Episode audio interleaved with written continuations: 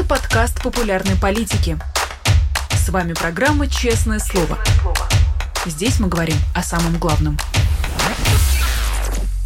17 часов московское время. Вы смотрите канал «Популярная политика». Это программа «Честное слово». Сегодня его проведу я, Александр Макошенец.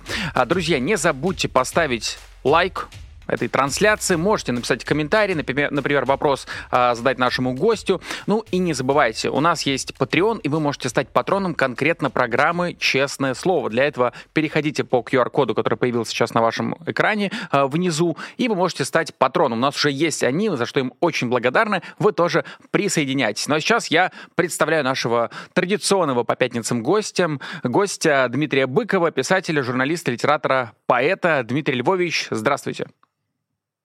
Привет, Саша, привет всем. Дмитрий Львович, хочу начать, собственно, с того, что сегодня тревожит, во всяком случае, Кремль точно, это День народного единства. Как вы воспринимаете этот праздник? Не знаю, в кавычках ли это нужно произносить или нет, и действительно ли едины народы в Российской Федерации? Саш, мы живем в эпоху срывания всех и всяческих масок, понимаете, окончательной откровенности. И вот как раз идеология путинской России обнаружила свою, во-первых, глубокую противоречивость, такую, я бы сказал, непропечённость, а во-вторых, свою абсолютную нищету, потому что она ничего не может предложить и питается старыми, в общем, не очень хорошо продуманными мифами. Ну какой день народного единства? 7 ноября в России праздновали потому, что в России всегда есть два симметричных праздника. Один праздник пробуждения весенней природы, под который подверстывалась здесь и Пасха, и Первомай. А оно это как бы такой один большой праздник первой недели мая, 1 и 9. А второй — это праздник осенний, праздник прощания с листьями, с теплом и входа в зиму. Как тут не порадоваться? Ну, есть еще третий вариант, это Масленица, которую так как-то перемешали с 8 марта. Все советские праздники, они российской языческой традиции преобразовывались, и они каким-то образом накладывались на советскую матрицу, совпадали с ней. День 7 ноября – красный день календаря. Совершенно не важно, что в этот день произошла революция. Это день, когда едят студень, обозначающие собой наступление холодов.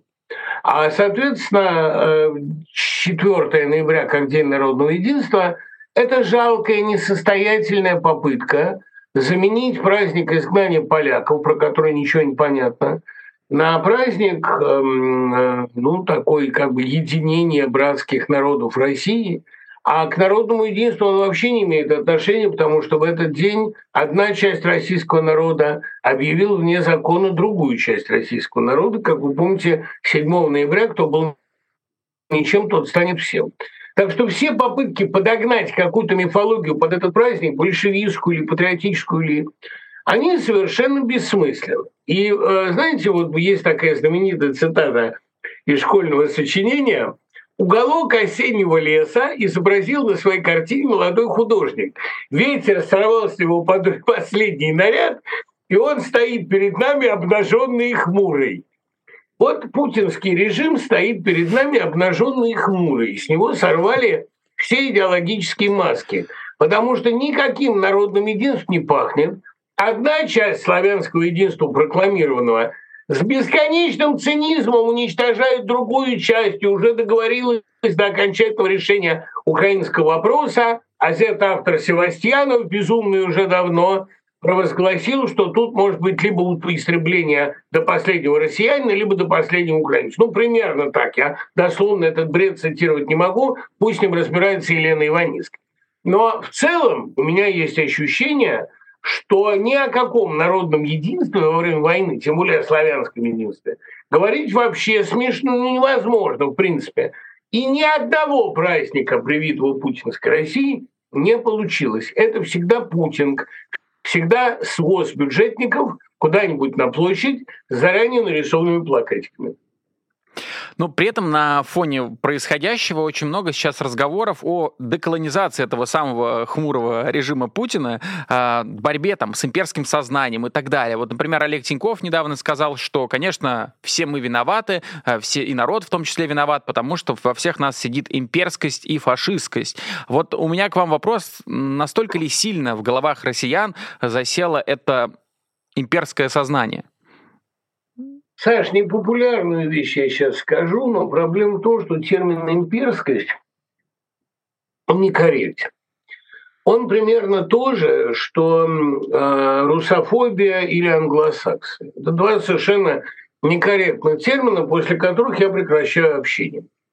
Что мы называем имперскостью? Если вы не согласны признать всякого украинца априори выше себя, свободнее себя, правее себя в моральном смысле, это не имперскость. Это нормальное критическое мышление. Если вы пытаетесь защитить Пушкина от расправы с его изображениями, это не имперскость. Мне один урод написал недавно, я ему говорю, там не будем загаживать чужой сайт, чужую страницу. Если у вас есть претензии ко мне, пишите на Дмибыков Яндекс.ру.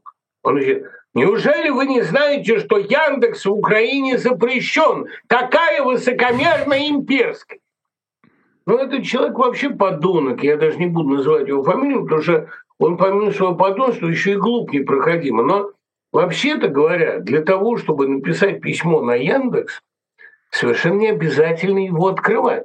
Это письмо можно отправить с мейла. А если вдруг по каким-то причинам оно не входит, ну, VPN никто не отменял. Я уж не говорю о том, что я Яндексом в Украине пользовался совершенно спокойно, несмотря на то, что он тотально запрещен. Любые запреты в интернете щелястые.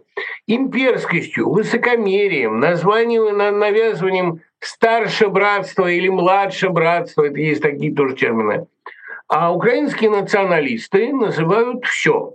Но украинцы, они же массово не одержимы вот этой националистической риторикой. Они в массе своей гораздо умнее. Национальное мышление, национализм – это всегда признак закомплексованности, провинциальности и, в общем, недалёкости ума. Я надеюсь, что эта война окончательно поставит крест на национализме. Мы все говорили, я говорил, идиот, что будет хороший национализм, не этнический, а этический. По-моему, сейчас мы видим, что хорошего нацизма не бывает. И то, что происходит в России, это наглядное превращение национализма в совершенно откровенную фашизацию общества. Ни один национализм не дает вам гарантии от скатывания в пещерную ксенофобию. Но это происходит автоматически. И когда многие украинцы говорят, что все русские рабы, это точно такой же фашизм, как говорить, что Украина – это failed state или что это фейк. А я думаю, что мы с своими националистами разберемся, они больше не будут иметь права голоса. И пошлейший термин «имперскость», которым можно называть все, что угодно, разговор на любом языке, чтение любой литературы, просто не нравится вам человек, все имперское. Вот это, я думаю, из нашего диалога в довольно скором времени уйдет. Еще хотел, Дмитрий Львович, как раз вас дополнить и заодно задать вопрос. А вот действительно, за последние десятилетия разве были созданы какие-то условия там, тем же Владимиром Путиным для того, чтобы люди прямо чувствовали себя частью великой какой-то империи? Ну да, есть какая-то общая история, есть Советский Союз, но лично так, мое, наверное, мнение, может быть, вы поспорите, что вот это влияние имперскости, что оно как-то всепроникающее на всех уровнях, значит, формирует российского человека, это немного преувеличение? Понимаете, это самый точный вопрос, самый болезненный. В чем проблема? Путинизм весь, даже пьяная риторика Медведева, пьяная не в смысле алкоголизма, а в смысле опьянённая собой, такая делириум, это стоит на одном фундаментальном убеждении, которое Путин эксплуатирует изо всех сил. У меня есть такая статья старая «Рефлекс». Я всем ее рекомендую. Эксплуатация этого рефлекса вот в чем заключается.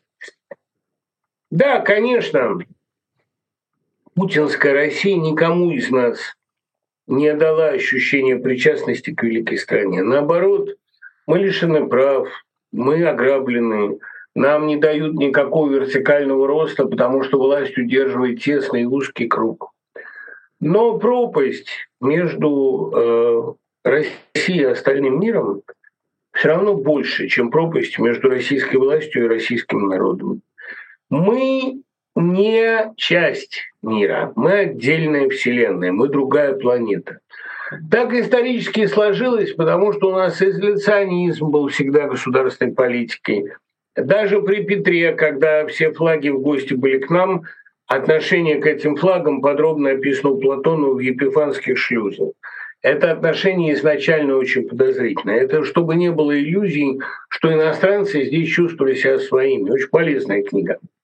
На самом деле Россия всегда полагала себя отдельной от мира. Это очень глубокое убеждение, очень вкоренившееся, очень лестное, очень приятное. Мы вам не конкуренты. Да, вы лучше живете, но это потому, что мы духовнее. Да, вы рациональнее устроены, но это потому, что вы прагматичнее. Да, у вас демократия, но это потому, что вы не понимаете сакральной прелести монаршей власти. Иными словами, вся, абсолютно вся, без исключений, русская философия, русская политическая риторика – это оправдание сепаратизма. Но сепаратизма не в России, боже упаси, а в мировом историческом процессе. Мир туда, а мы сюда. У мира свой путь, у нас особый. И, надо сказать, история России цикличная дает определенные основания себя от мира отделять. У них там бывает синусоида, как в Штатах.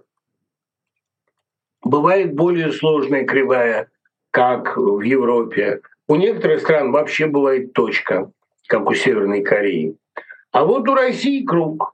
И эта абсолютная отдельность от мира до сих пор позволяет русской власти городить все, что угодно. Вы что, хотите, как у них? Нет, боже упаси. Придется думать, придется работать, придется предъявлять к себе претензии определенные.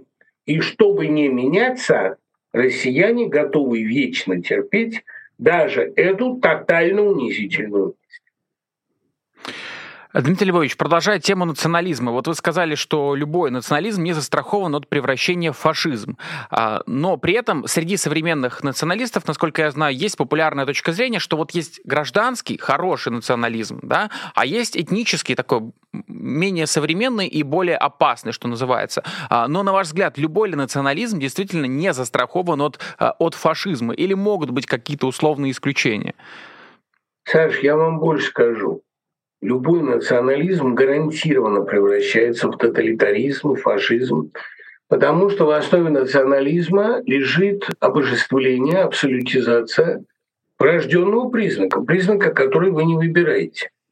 Даже если это не национальность, даже если это факт рождения на определенной территории и факт принадлежности к ней.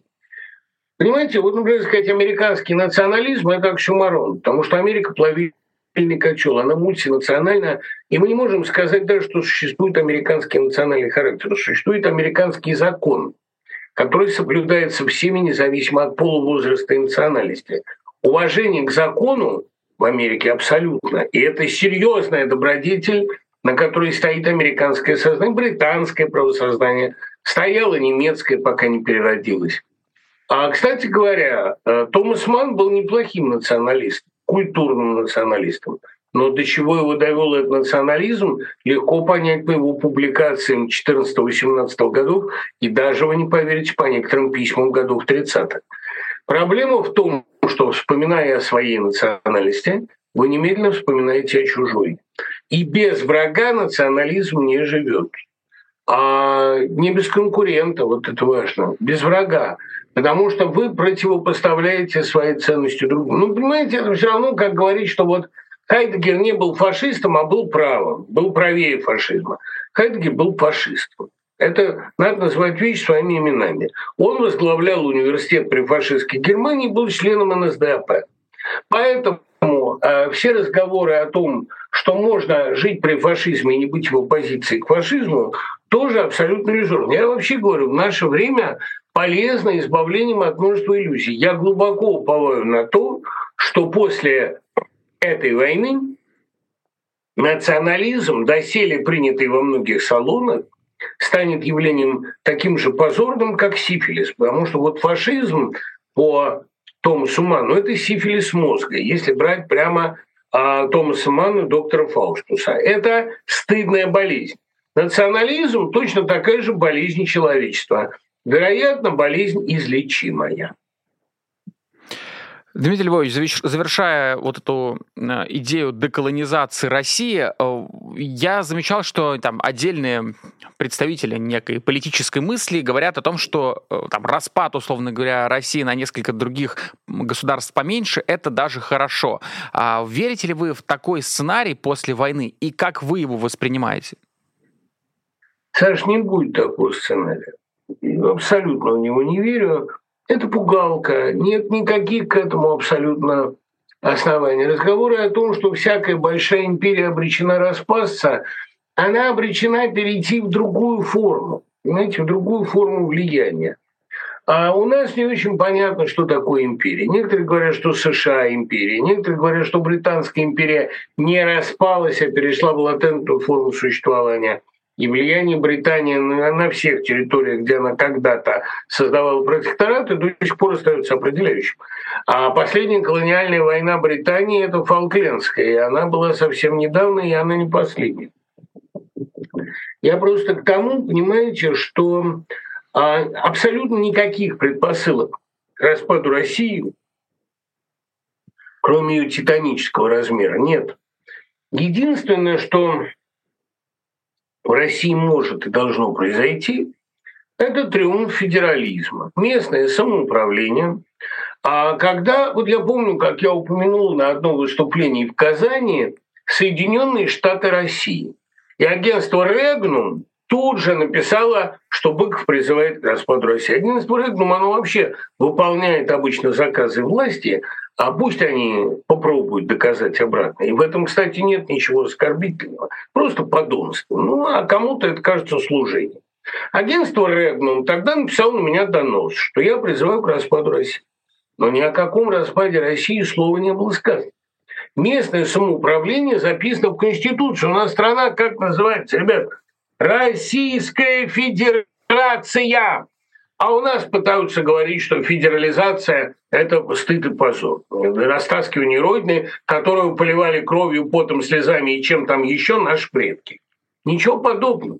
Наши предки создавали государство с сильным местным самоуправлением. Самой перспективной реформой России, реформой Александра, была не отмена крепостного права, запоздавшей и плохо продуманной, а земская реформа.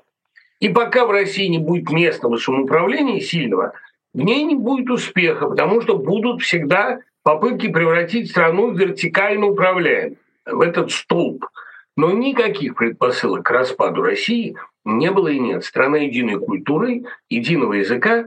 И страшно сказать, страна, невзирая на всю пейзажную пестроту, ужасно одинаковая на всем своем пространстве. Русский провинциальный город, что в Сибири, что на Урале, что в средней полосе, что в нечерноземье, что в черноземье, абсолютно одна и та же картина, абсолютно одни и те же дома, одно и то же чувство бесприютности, покинутости и страшной воющей ветровой пустоты.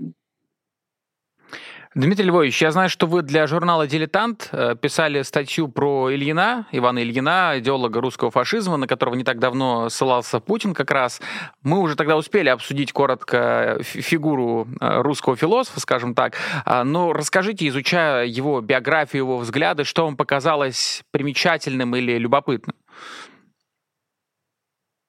Видите ли, о его взглядах на гегелевскую философию права я судить не могу. Хотя его интерес к философии права сам по себе симптоматичен. Самое интересное другое.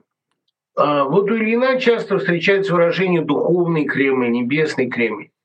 Это отождествление внутренней твердыни, внутренней совести с твердыней государственной, это проговорка очень показательная. И вообще в своей апологии сильной власти, а она есть даже в его ключевой книге 1924 года «О противлении злу насилием», в основе этой апологии содержится такое радикальное недоверие к человеческой природе. Ильин не верит в то, что у человека может хватить совести. Он скорее верит в его темную природу. Для него человек — игралище темных сил, и он нуждается в постоянном контроле. Я уверен, что в основе идеи Ильина было стремление к добру. Но он понимает это добро исключительно как добро насильственное. В то, что человек хорош по своей природе, он это называет наивными, идиллическими представлениями, сентиментальными сказками. Льва Толстого называет человеком философски неискушенным. Понимаете, это какая нужна гордыня, чтобы о Толстом, знатоке Шопенгауэра, буддизма, христианства вякнуть, что он, простите, философски неискушен. Вы сами-то на себя давно в зеркало смотрели? Мой философски искушенный учитель. Проблема Ильина в том, что в отличие от Ноймана, вот это очень важно, он раньше Ноймана почувствовал интенцию, конечно. Нойман, создатель новой этики, в своей книге 1947 года говорит, что человек не сводится к добру. Все равно пришлось признать, что интенции ко злу в человеческой природе чрезвычайно сильны. Но если Нойман верит в то, что они преодолимы, и что человеческая душа изначально устремлена ко благу, Ильин мыслит прямо противоположным образом. Для него человек — это злое животное, которое надо постоянно воспитывать. И если у него не будет государственной идеи и идеи жертвенного служения и фанатической веры и преданности начальству, назовем вещи своими именами, такой человек несовершенен. Когда Ильин в своих терминах описывает встречу с Богом как божественное приятие очевидности, так очевидность у всякого своя. И, кстати говоря, нет ничего менее очевидного, чем религиозная вера. Это трудность, это большое метафизическое усилие. Если выдавать ее за очевидность, вы можете далеко зайти. И у меня возникает ощущение, что базовое отношение Ильина к проекту «Человек» было, в общем, подозрительным, негативным. Ну и, конечно, понимаете, вот Ильина читать трудно, скучно. Его большие книги, статьи бывают довольно энергичные, но это публицистика. А большие его книги, что «Двухтомная философия права» у Гегеля, что «Сопротивление злу силою», очень тавтологичные, самоповторные. И самое главное, все аргументы сводятся на уровне «это кажется очевидно», «с этим, кажется, спорить невозможно». Это внутренне непротиворечивая система ценностей, но она именно постулирована, а не доказана, не выращена. И по большому счету философия Ильина — это, конечно, философия диктатора. Вот, и исходя из этого, как вы думаете, интерес Владимира Путина к его философии — это что-то искреннее, что его действительно интересует, или это некая политтехнология? Нет, парадоксальную вещь скажу, но политтехнологии Путина вообще не интересуют. Могу сказать почему. Политтехнологии — это инструмент управления массами. А Путин считает, что управление массами осуществляется движением его мизинца. Вот он сказал, и народ поверил, побежал. Он избалован очень народным отношением к нему. Правда, в таком народном отношении нет никакой лично путинской заслуги. Просто Путин, все это понимают, последний легитимно избранный правитель России. Когда его избирали, еще были выборы. И кто придет ему на смену, действительно очень, так сказать, смутно, непонятно. Все вообще понимают, все, включая Путина, что после Путина смута, что по точному прогнозу Ходорковского после Путина сначала будет хуже и только потом лучше. Поэтому все цепляются за него. Ему не нужны политтехнологии. У него есть по определению довольно сильный ресурс управления плюс огромная армия силовиков. Зачем же ему политтехнологии? А на идее своей национальной царской исключительности он стоит давно. И Ильин, он правильно говорит, я всегда перечитываю Ильина, он признался в этом на Валдае. Для него Ильин, я бы даже не сказал, что он источник мысли, потому что какие там особенные мысли. Он для него источник легитимности. Это как бы человек, который за него сформулировал, правда, очень расплывчато и патетически, сформулировал все, что Путин понимает и думает. У Ильина это называется пламенной, огненосной и судьбоносной идеи, а у Путина мы все в рай, а они все в ад. Вот так это и выглядит на практике. Дмитрий Львович, пардон, что возвращаюсь к теме национализма, просто вижу хороший вопрос и хотел закончить как раз им вот этот блок. Дмитрий Львович задают такой вопрос нам: как без национализма развалить империю, как без национализма осуществить деколонизацию, как без национализма возможно было создать Израиль и другие страны? Ну вот что, понимаете, за ерунда. Какое отношение империя имеет к национализму? Империя — наднациональный проект, метанациональный. И в Советской империи, при которой, кстати говоря, советская, российская, скажем так, империя достигла наибольшего влияния, наибольшей силы, в основе советского имперского проекта лежит национальная симфония, национальное многоголосие, содружество армян, грузин, азербайджанцев, чукчей, литовцев, украинцев, белорусов, русских, евреев, всех.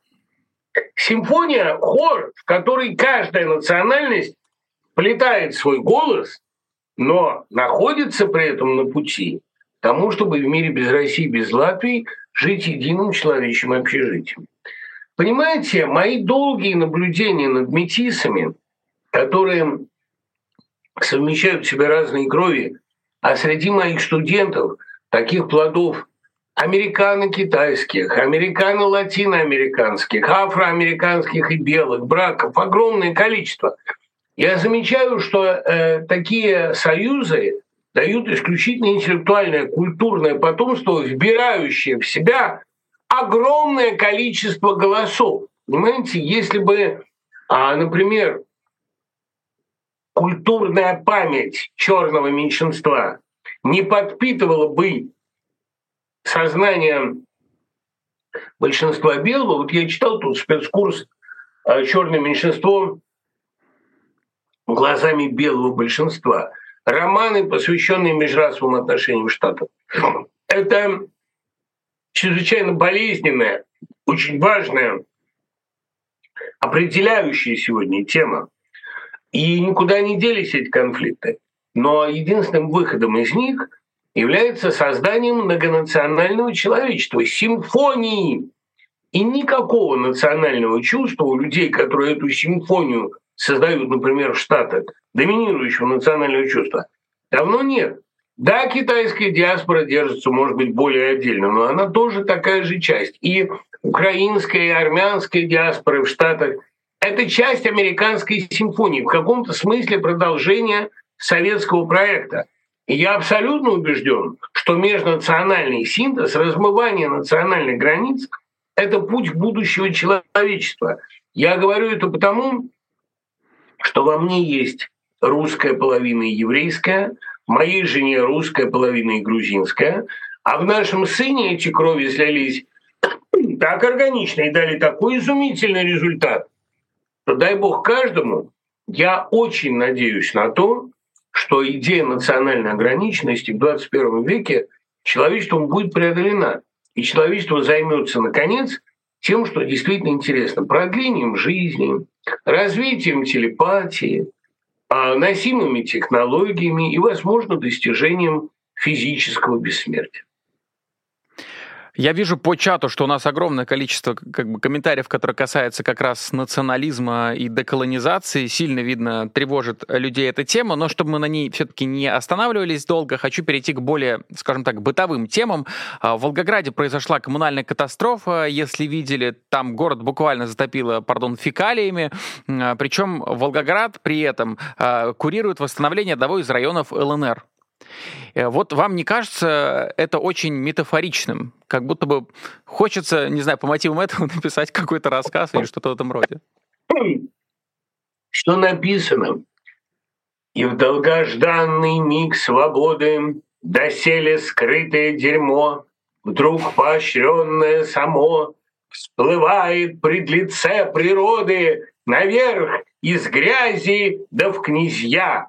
Что говорить? Могучие воды, да только воду пить нельзя». Это Нонна Слепакова поэма «Монумент», где описывается петербургское наводнение и асфальт обшарив и обхлюпав, нащупать низ, подземный ход и разом, сбросив крышки люков, смешаться с гнилью сточных вод. Это трагическая ситуация, конечно. Но я вообще хочу сказать, что в истории России все очень наглядно. Если кто-то не верил, да, во все доказательства бытия Божия, то война явила все с предельной наглядностью. Все, о чем чуткие люди предупреждали заранее, оно сейчас хлынуло. Я просто интересуюсь другим. Кто бомбит Волгоград? Я понимаю, что мы разрушаем украинскую инфраструктуру. Мы здесь все-таки, я еще рудиментарно говорю о России, хотя я к этому никакого отношения нет. Но я хочу подчеркнуть, что российская экспансия и российская деструкция во внешнем мире имеет одну задачу – сделать у нас и у них одинаково. Сделать, чтобы у них было так же, как и у нас. Российская экспансия в 21 веке – это не экспансия культуры, как было еще в 19 или в 20-м, не экспансия письменности, не экспансия Европы, европейского правосознания, нет. Это экспансия разрухи. Принести в мир дедовщину, коррупцию, а все формы душевного растления – это функция такой путинско-пригожинско-кадыровской власти, такой трехглавой современной власти, да, а еще маленькая такая главенка устами Дмитрия Медведева подкрикивает и подхлопывает. Вот это такой образ тройного агрессивного безумия, который имеет одну цель – распространить свой рак на весь мир, свои метастазы на весь мир. Я надеюсь на то, что метастазы не везде приживаются. Дмитрий Львович, еще одна новость. Фонд Прилепина проведет в Луганске философский форум, потратит больше 6 миллионов из бюджета, но это понятно. У меня вопрос больше касается Захара Прилепина. На ваш взгляд, нынешний Захар Прилепин в состоянии ли производить какие-то философские смыслы, хотя бы какие-то? Вообще, это примета русской философии последнего времени употребляют слово «смысл» во множественном числе. Смысл вообще бывает один. Множественное число – это первый признак философской графомании. Давайте говорить о территории смыслов. Помните, там на Клязьме. А если говорить откровенно, то сегодня никакого Захара Прилепина больше нет. Захар Прилепин умер. Внутри Захара Прилепина, который был довольно талантливым и симпатичным парнем, действует черная обезьяна, предсказанная им самим.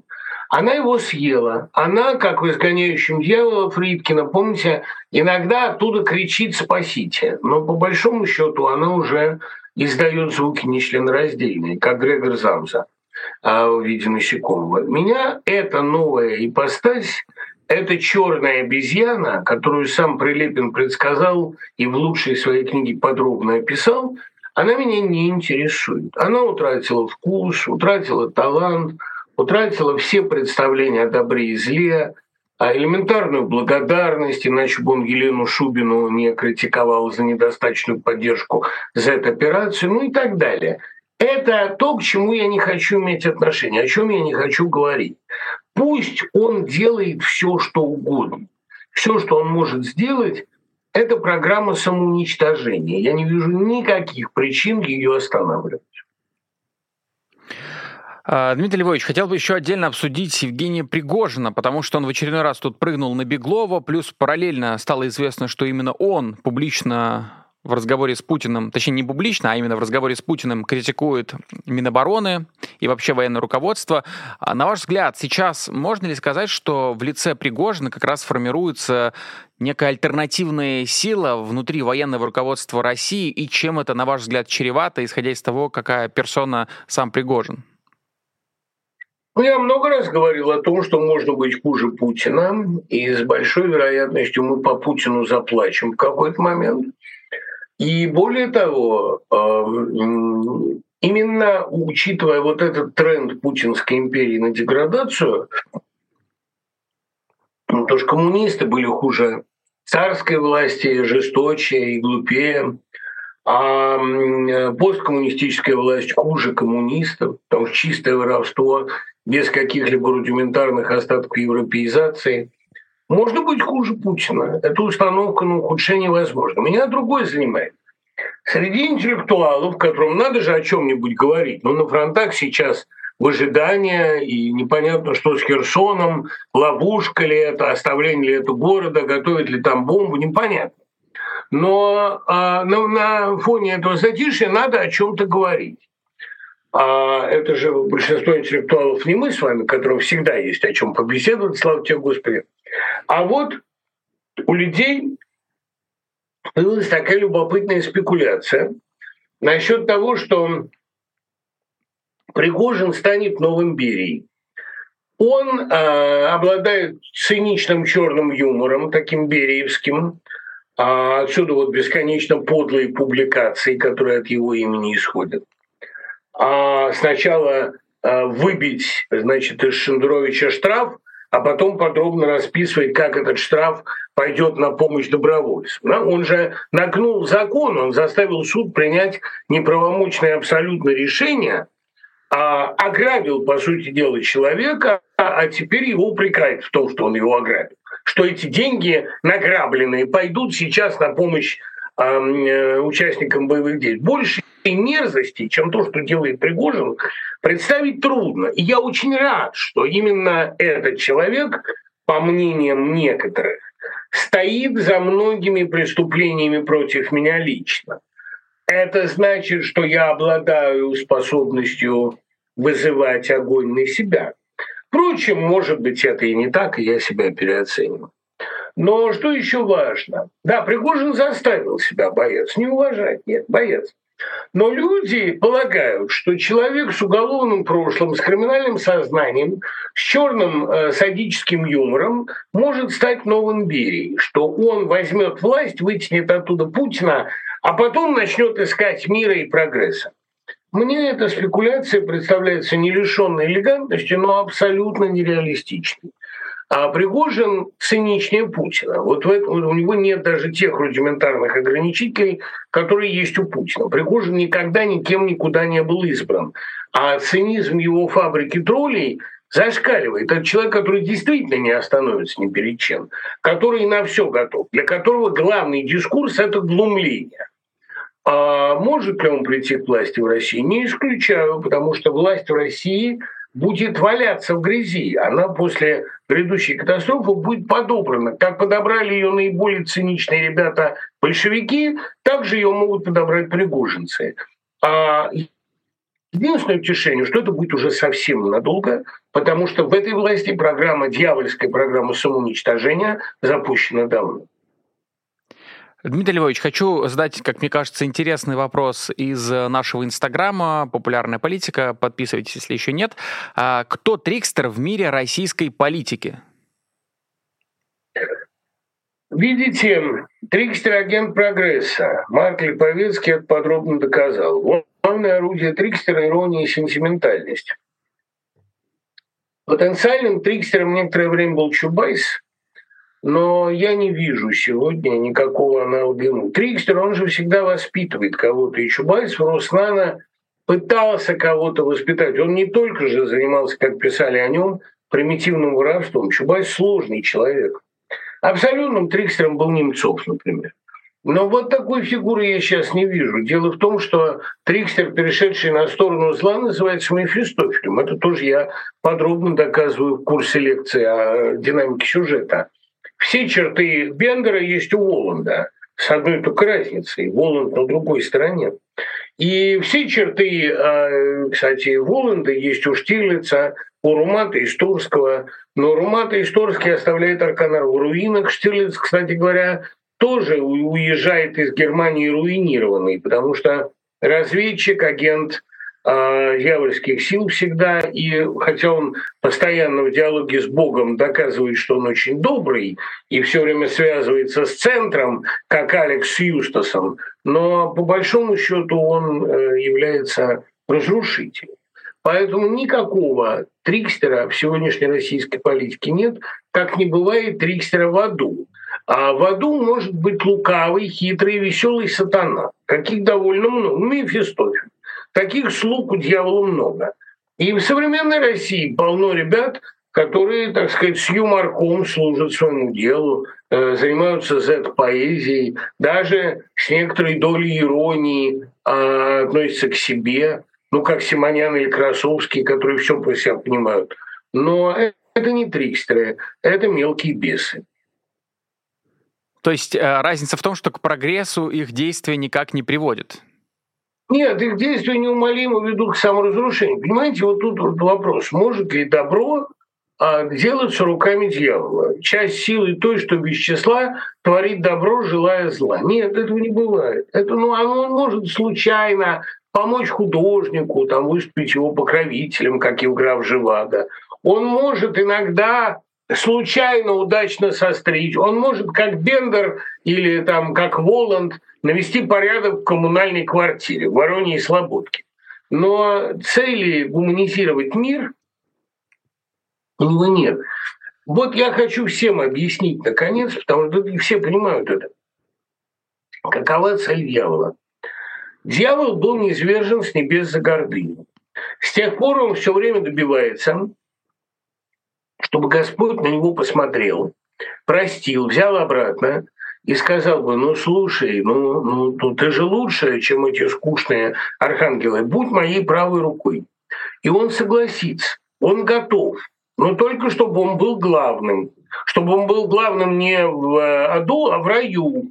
Чтобы он был действительно равным партнером Америки, чтобы он был выше Китая, что он же все время подчеркивает, мы хотим говорить не с Украиной, мы с Америкой хотим говорить, мы с НАТО хотим, и что нам эти все мелочи? И зло наскучило ему. Поэтому главная задача дьявола – это добиться, чтобы Бог с ним поговорил. Ну, как Пилат все сидит и ждет, что Иешуа с ним поговорит. «Боги, боги мои, яду мне, яду!» А он не говорит, а он не обращает на него внимания. Он говорит, что он страшнейшим из пороков считает трусость, и все. А он хочет, чтобы с ним говорил бродячий философ. Но он же предал его на казнь, чего же теперь разговаривать-то? И вот, ну, его там прощают, но это уж булгаковская натяжка. Так вот, проблема вся в том, что если Бог не прощает и не снисходит, и вообще отворачивается и говорит: я с тобой за стол переговоров-то не сяду, то тогда ответ один. На твой безумный мир ответ один — отказ. Я буду тебя сейчас уничтожать.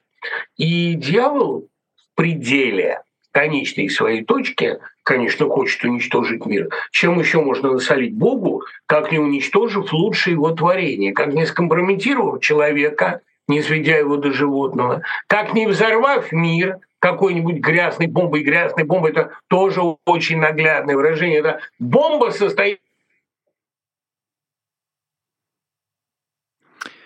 Связь немножко у нас потерялась с Дмитрием Львовичем. Сейчас попробуем восстановить. Надеюсь, Дмитрий Львович, пардон, там немножко связь. Я к тому, что конечной цели дьявола не может быть никакой, кроме уничтожения мира. Он даже, видите, пытается нашу связь порвать. Но это у него не получится. Я просто надеюсь, что после этого идеология романа «Мастер и Маргарита», вне зависимости от отношения к его художественному качеству, эта идеология будет скомпрометирована навсегда. У дьявола нет и не бывает благих целей. В этом смысле я очень рад совпадать с Владимиром Пастуховым, который в последнее время разрабатывает ту же концепцию. Хотел отдельно спросить вас про Алексея Навального. Его в 7-й раз посадили в ШИЗО и буквально создали для него пыточные условия. И у меня к вам вопрос. На ваш взгляд, для чего это происходит? Зачем, почему и какую цель преследует власть? Я не знаю, может быть, лично Владимир Путин, если он участвует в неких решениях, которые в тюрьме принимаются. Цель совершенно однозначная — растоптать. А растоптать можно по-разному. Можно заставить просить пощады. Можно добиться такого покаянного письма, которое прислал Березовский перед смертью, не знаю, естественный, насильственный или причиненный им самим, тут все загадочно. Я вижу это именно как попытку додавить, потому что тактика Путина, она не предполагает каких-то рыцарских добродетелей в отношении противника. Здесь только додавливать до конца. И, кстати говоря, после того, как тебя попросят о пощаде, еще и не дать пощады. Понимаете? Жестокая мысль, но ничего не поделаешь. А я с горечью большой думаю о судьбе Алексея Навального. Он стал героем в ситуации, где не ценят, не любят и не понимают героев. Но больше всего, мучительнее всего мне думать о моей личной вине на этом фоне. Мне стыдно, что я жив, когда я думаю о Навальном. Я верю, что Навальный выйдет. Я верю, что Навальный станет одним из ведущих реформаторов России. Но с наибольшей тоской, конечно, я думаю о том, что ему может быть нанесен непоправимый ущерб и психологический, хотя он очень крепкий парень, и просто физиологически. Он поставлен в пыточные условия. Илёш, если тебе передадут, я знаю, тебе передадут, вот любые твои ошибки в прошлом, искупленные твоим страданием сейчас, и я знаю, что ты не ожесточишься. Я знаю, что ты находишься на пути подвига, а путь подвига, он все-таки от каких-то вещей страхует. Ты уже победитель.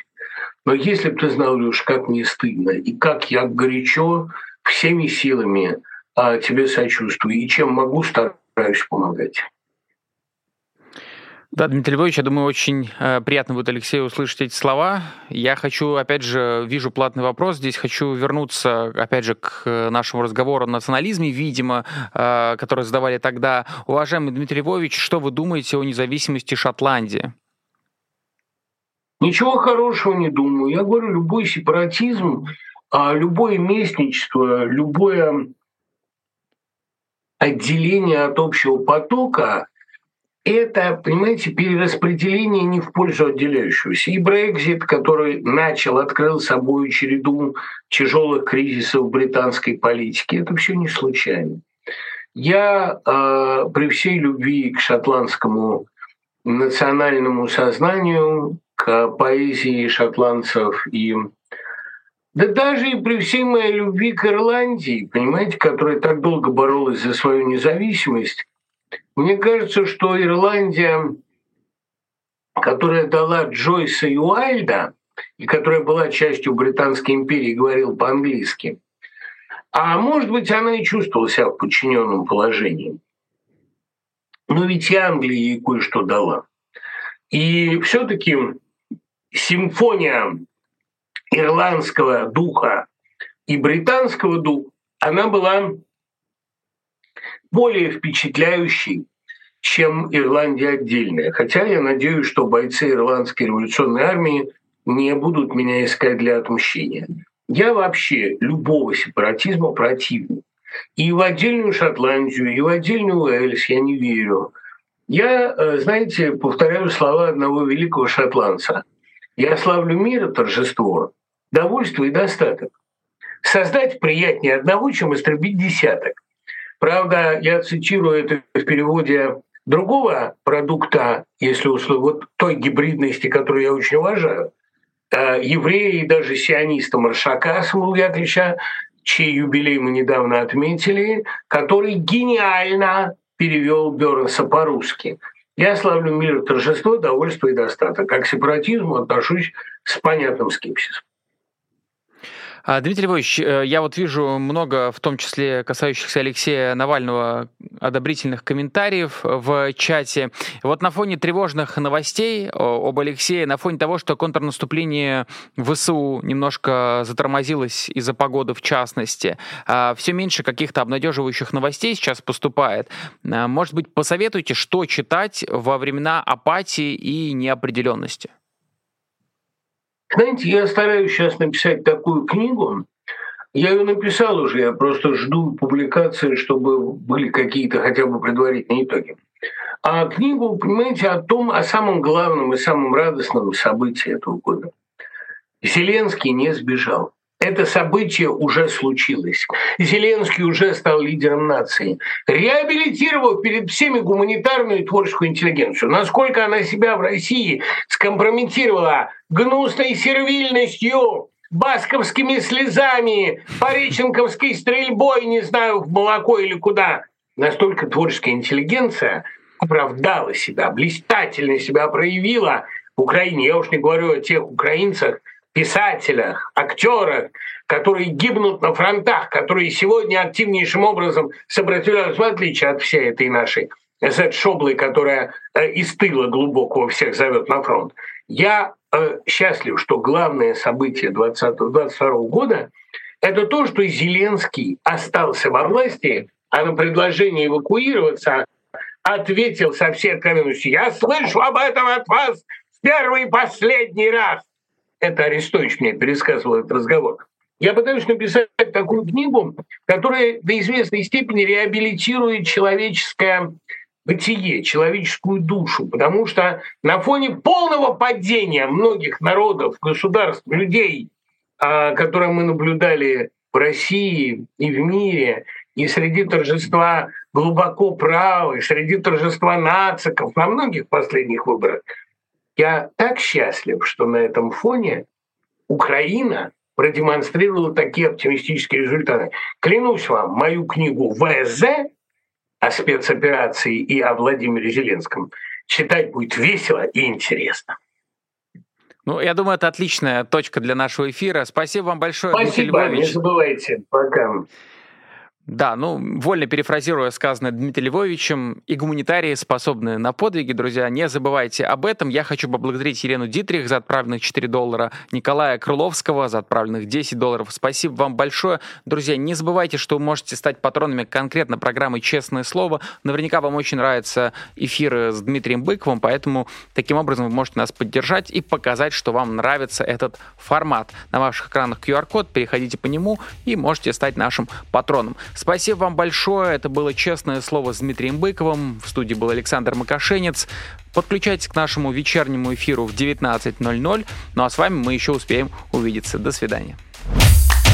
Вы слушали подкаст «Популярной политики». Мы выходим на Apple Podcast, Google Podcast, Spotify и SoundCloud. А еще подписывайтесь на наш канал в YouTube.